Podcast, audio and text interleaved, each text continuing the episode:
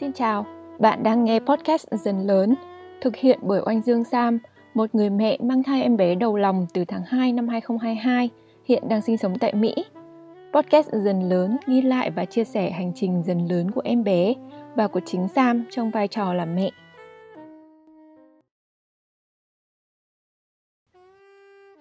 Chào các bạn, tuần vừa qua của các bạn như thế nào? Tuần thai thứ 27 với mình nghe thì bắt đầu thấy số to to rồi đấy cảm giác là còn cỡ khoảng hơn 10 tuần nữa là em bé ra đời. Là mình, kiểu, tự dưng lại đâm lo về việc mua đồ đạc này, rồi về sức khỏe của mẹ bầu các thứ này. Trong khi là cũng còn bao nhiêu kiến thức mà mình chưa học đấy thế nhưng mà thật ra thì mình thấy mình khá may khi mà mình có blog oanh dương giam.com và podcast này. Bởi vì nó sẽ là cái động lực để ủng hộ mình mỗi tuần cố gắng học thêm một cái gì đó để chia sẻ với các bạn. Và mình không được phép trì hoãn bất kỳ tuần nào. Mình thì cũng may mắn hơn rất nhiều mẹ khác là mình không phải đi làm full time, cho nên mình có nhiều thời gian hơn để có thể tìm kiếm những cái kiến thức và chuẩn bị tinh thần cho việc sinh nở sắp tới. Vậy nên là nếu mà các mẹ bầu khác bận rộn thì cứ để mình giúp nhá. Chúng ta hãy cùng học với nhau qua podcast này. Tuần này thì mình sẽ chia sẻ ở trong phần mẹ dần lớn về việc phân biệt giữa cơn gò chuyển dạ giả, có tên là Braxton Hicks, và cơn gò chuyển dạ thật, để cả mình và các bạn đều sẽ chủ động chuẩn bị cho bất kỳ tình huống nào. Còn ở trong phần mẹ làm gì khi con dần lớn thì mình sẽ quay về chủ đề đồ ăn. Khá lâu rồi hình như chưa có chủ đề về đồ ăn thì phải. Mình sẽ chia sẻ về năm món mà mình làm rất nhanh để ăn khi mà mình cảm thấy thèm tinh đường bột. Mà với các cái món này thì mình cũng cố gắng làm sao cho nó tốt nhất được cho sức khỏe. Mong là các bạn có thể tham khảo được. Chúng ta cùng bắt đầu thôi.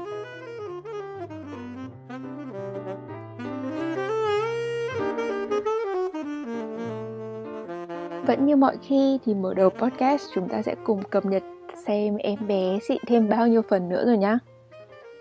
Sau 2 tuần mãnh liệt phát triển đại não thì đến giờ não của em bé đã bắt đầu phát ra các cái tín hiệu để khống chế sự hoạt động của cơ thể và sự vận động của các bộ phận trong cơ thể rồi.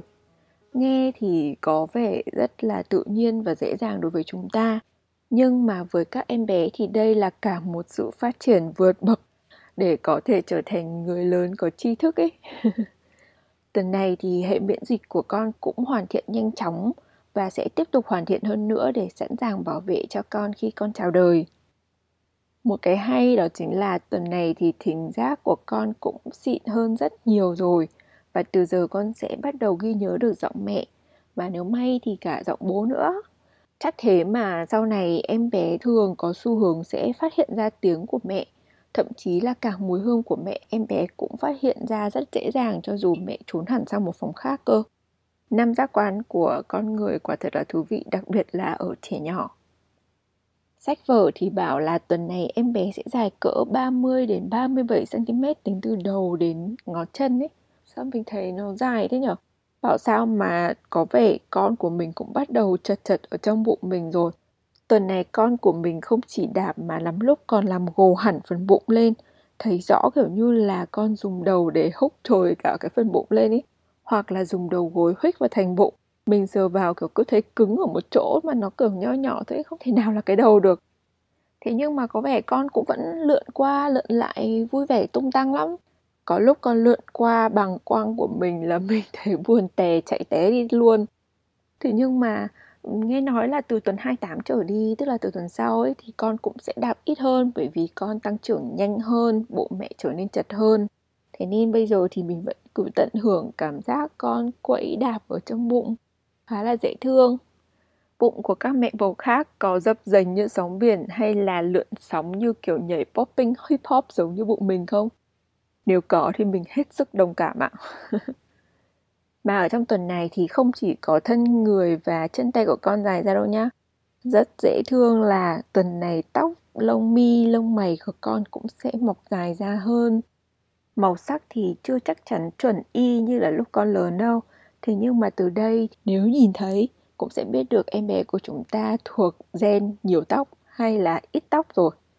Bé tin hin mà biết bao nhiêu thứ phát triển rồi, em bé của chúng mình giỏi nhở trong tuần này thì cơ thể mình lại không có nhiều những biểu hiện đặc biệt mình đã hết hẳn việc đau đuôi do bệnh trĩ rồi nhưng mà vẫn duy trì bôi thuốc để bùi trĩ tụt được vào trong rồi thì mình cũng tập cách thở trong lúc đi đại tiện để làm sao không gây áp lực đến phần trực tràng nữa.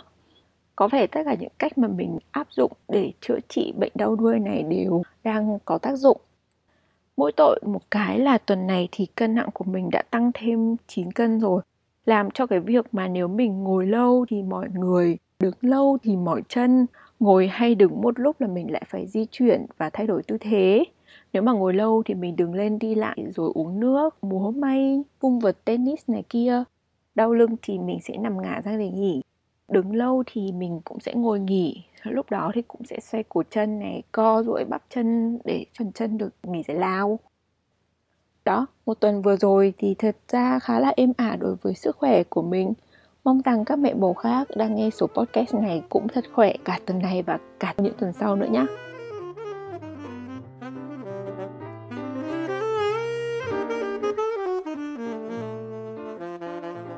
Trong phần mẹ dân lớn tuần này, chúng ta sẽ cùng nhau học về cách phân biệt cơn gò chuyển dạ thật và giả nhé. Cơn gò chuyển dạ là hoạt động mở đầu cho hành trình chúng ta sẽ sinh em bé. Cơn gò thì có thể xuất hiện trước, sau hoặc cùng lúc với việc vỡ ối. Lúc này thì tử cung sẽ co bóp này, tạo nên những cơn gò để mẹ có thể cảm nhận được và từ đấy sẽ giúp di chuyển em bé dần dần xuống phía cổ tử cung và báo tín hiệu cho cổng tử cung sẽ xóa dần rồi mở ra đủ to để đưa em bé ra ngoài.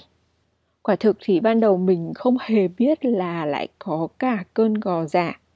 Mình thì đã khá là ngây thơ và nghĩ là nếu như mà ở cái thời điểm sớm chưa đến những ngày dự sinh mà bụng đau và cứng bụng thì chỉ là đau thôi, cũng chẳng phải cơn gò gì cả.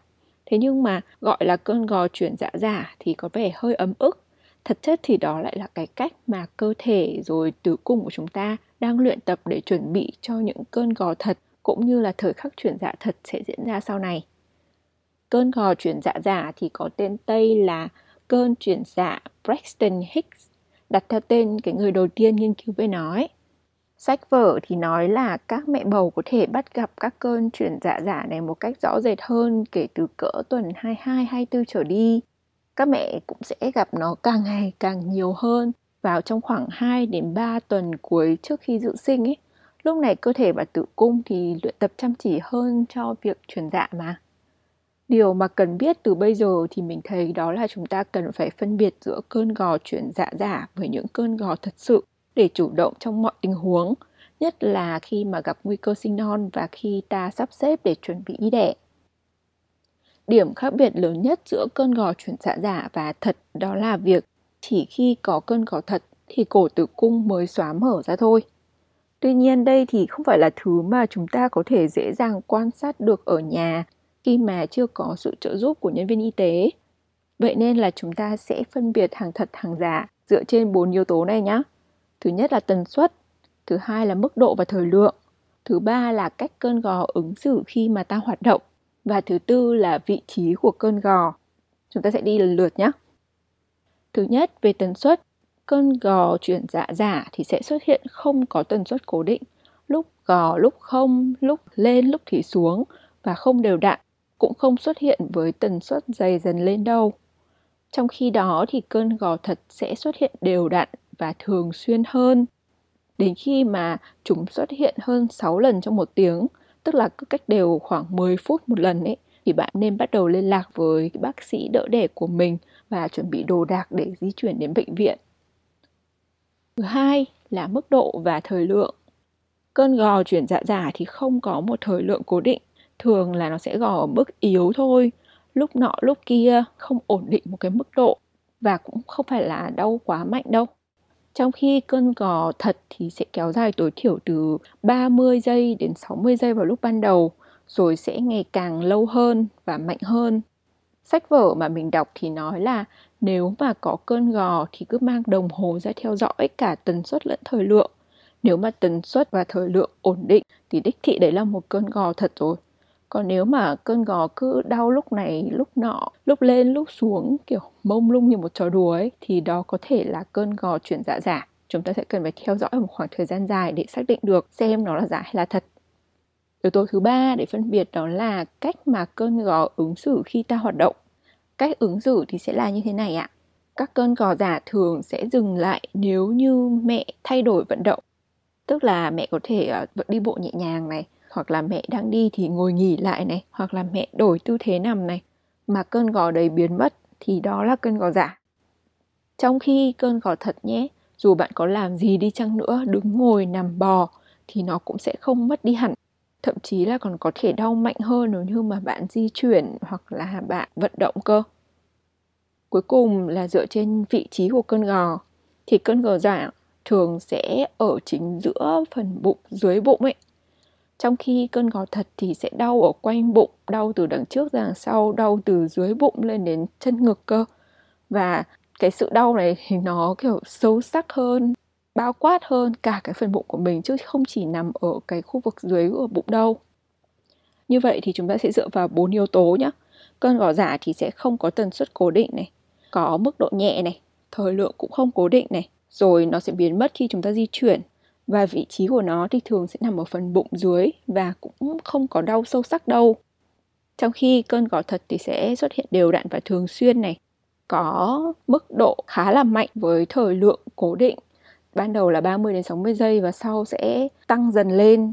Rồi cơn gò thật thì sẽ không biến mất cho dù bạn có làm gì đi chăng nữa, bạn có vận động hay bạn có ngồi nghỉ đi chăng nữa thì nó sẽ vẫn đau và nó đau khắp xung quanh tử cung của chúng ta theo như sách vở nói ấy, thì càng gần tuần dự sinh, các cơn gò giả sẽ xuất hiện nhiều hơn và có thể cũng sẽ đau đớn hơn so với trước đó.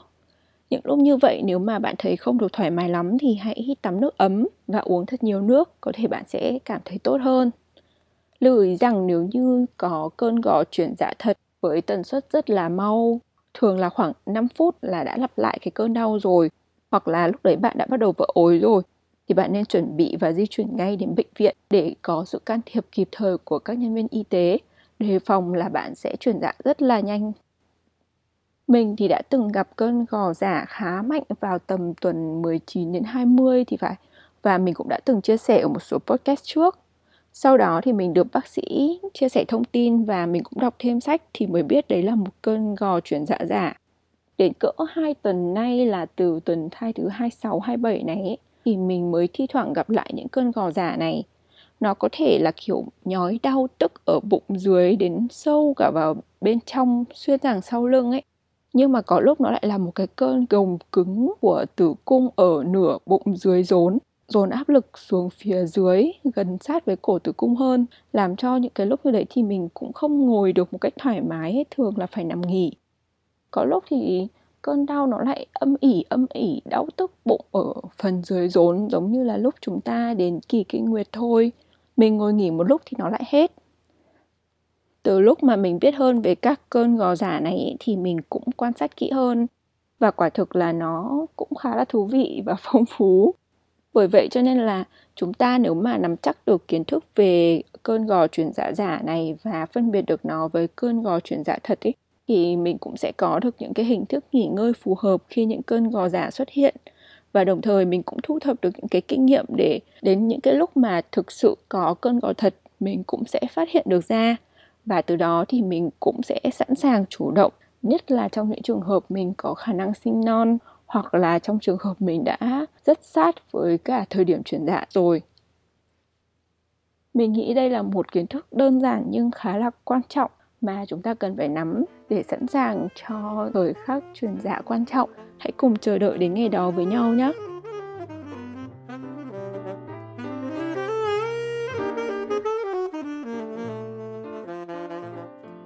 Tuần này thì tâm hồn ăn uống của bà bầu chỉ xoay quanh trứng thèm cáp thôi, tức là thèm tinh bột đường ấy ạ. Nên là phần mẹ làm gì khi con dần lớn cũng đi theo cơn thèm này. Mình xin chia sẻ về 5 món ngọt dễ làm để mẹ bầu có thể ăn để đỡ cơn thèm tinh bột mà vẫn phần nào tốt cho sức khỏe nhé. Thứ nhất thì đó là món rất dễ, khoai lang hấp và ngô luộc. Hai cái món này thì cực kỳ là quê hương bản sắc Việt Nam luôn. Nhưng mà bên này thì mình phải mua về giá gấp 2, gấp 3, thậm chí có lúc gấp 4 lần ở Việt Nam. mình thì cứ hấp sẵn mấy củ khoai thôi lúc thì là khoai lang tím lúc thì là khoai lang vàng kiểu nhật ấy rồi mấy bắp ngô luộc sẵn xong để vào trong tủ lạnh. Lúc nào mà cảm thấy thèm tinh bột đường ấy thì mình cũng mang khoai hoặc là ngô ra quay ấm lại để ăn thôi. Khoai lang thì giúp nhuận tràng này ngô thì ngọt ngọt và có nhiều chất xơ. Nhưng mà nhớ là nhai kỹ nhá bởi vì ngô thì hơi khó tiêu hóa một chút. Ở Việt Nam cứ sáng sớm xuống chợ là đầy hàng khoai luộc, ngô luộc sẵn thế rồi. Chỉ việc mua mang đi làm ăn giả dích lúc thèm thôi. Mình nghĩ đây là cách rất dễ mà cũng xóa được cơn thèm tinh bột đường rất nhanh và tốt cho sức khỏe nữa. Thứ hai là món pancake cà phê. Công thức làm pancake thì mình nghĩ là dễ làm, dễ kiếm lắm luôn. Bạn tìm trên mạng là ra ngay cách làm pancake. Cơ bản thì đây là hỗn hợp của bột mì này, trứng này, sữa và một loại chất tạo ngọt thôi. Mình thì dùng gói bột cà phê pha sẵn của Highland để tạo ngọt để cho gia vị cà phê luôn. Thơm lắm mà không cần thêm đường luôn ý. Nếu mà bạn không dùng gói cà phê thì có thể dùng đường dừa. À, loại đường mà có cả vitamin và khoáng chất ấy khá là phù hợp với người có bệnh tiểu đường hay người già và trẻ em. Hoặc là bạn cũng có thể dùng đường thốt nốt này, mật mía thô này, rồi à, mật lá phong để tạo ngọt. Tất cả những cái này thì đều tốt hơn là đường tinh luyện ở Việt Nam thì mình thấy có quá nhiều thứ tạo ngọt từ tự nhiên bạn có thể dễ dàng tìm kiếm được mà lại tốt hơn cho sức khỏe món thứ ba đây là một món cực kỳ đơn giản và nhanh. Mình xin hứa, không cần phải chế biến nhiều luôn. Đó chính là ăn hoa quả. Bạn hãy cho mình một đĩa hoa quả hoặc là một hộp hoa quả khi mà mang đi làm ấy. Và ưu tiên những loại hoa quả ít đường như là táo này, dưa hấu này, dưa vàng, kiwi, bơ, dứa, thanh long. Dứa thì không nên ăn nhiều quá. Bên cạnh hoa quả thì bạn cũng có thể ăn thêm một lát bánh mì phết bơ lạc để cho có thêm protein và chất béo tốt hoặc là bạn có thể ăn cùng một nắm hạt và quả khô. Cũng có rất nhiều những chất béo tốt, chất đạm và chất xơ nữa. Món ờ, thứ tư rồi nhỉ? Bánh mì ngọt với sô cô la. Mình thì dùng bánh mì hoa cúc hoặc là bánh mì gối thông thường thôi, mang kẹp với một miếng sô cô la. Mình chọn loại 60% cacao trở lên.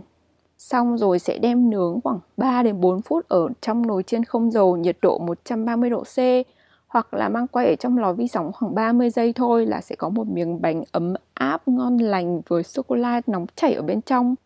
Nếu mà có bánh mì đen hoặc bánh mì từ bột nguyên cám thì càng tốt. Còn sô cô la từ 60% cacao trở lên thì vốn là một món ăn vặt cung cấp rất nhiều năng lượng nhưng lại không có quá nhiều đường xấu đâu nhé. Món này ấy, bạn có thể ăn ấm, ăn cùng một cốc sữa hoặc một cốc trà đều rất là ngon. Món cuối cùng cũng chế biến với nồi chiên không dầu đó là táo nướng yến mạch.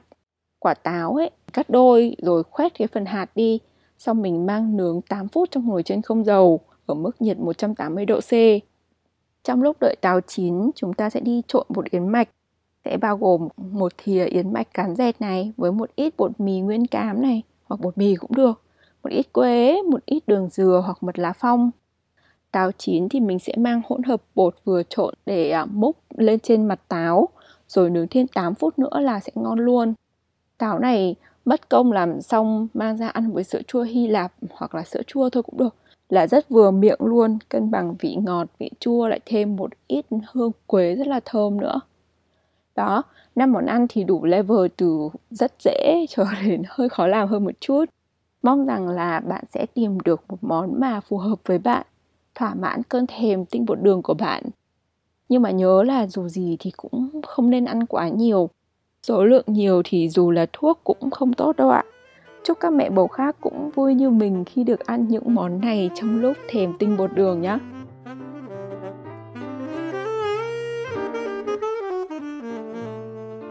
Phù, một số podcast ngắn gọn hơn hẳn những số trước đúng không ạ? Mong là các bạn đã có thời gian nghe trọn vẹn một lượt luôn xong một số podcast hôm nay. Nếu mà cần tra cứu thêm, bạn có thể lên đọc ở blog của mình là oanhdươngsang.com hoặc tương tác qua Instagram dần lớn podcast với mình cho tiện lợi nhé. Tuần mới sắp tới, các bạn hãy có một tuần thật vui khỏe, cùng ăn ngủ điều độ để duy trì đường huyết tốt cho đến tận khi chúng ta sinh em bé. Xin chào và hẹn gặp lại các bạn ở số podcast tuần sau. Bye bye!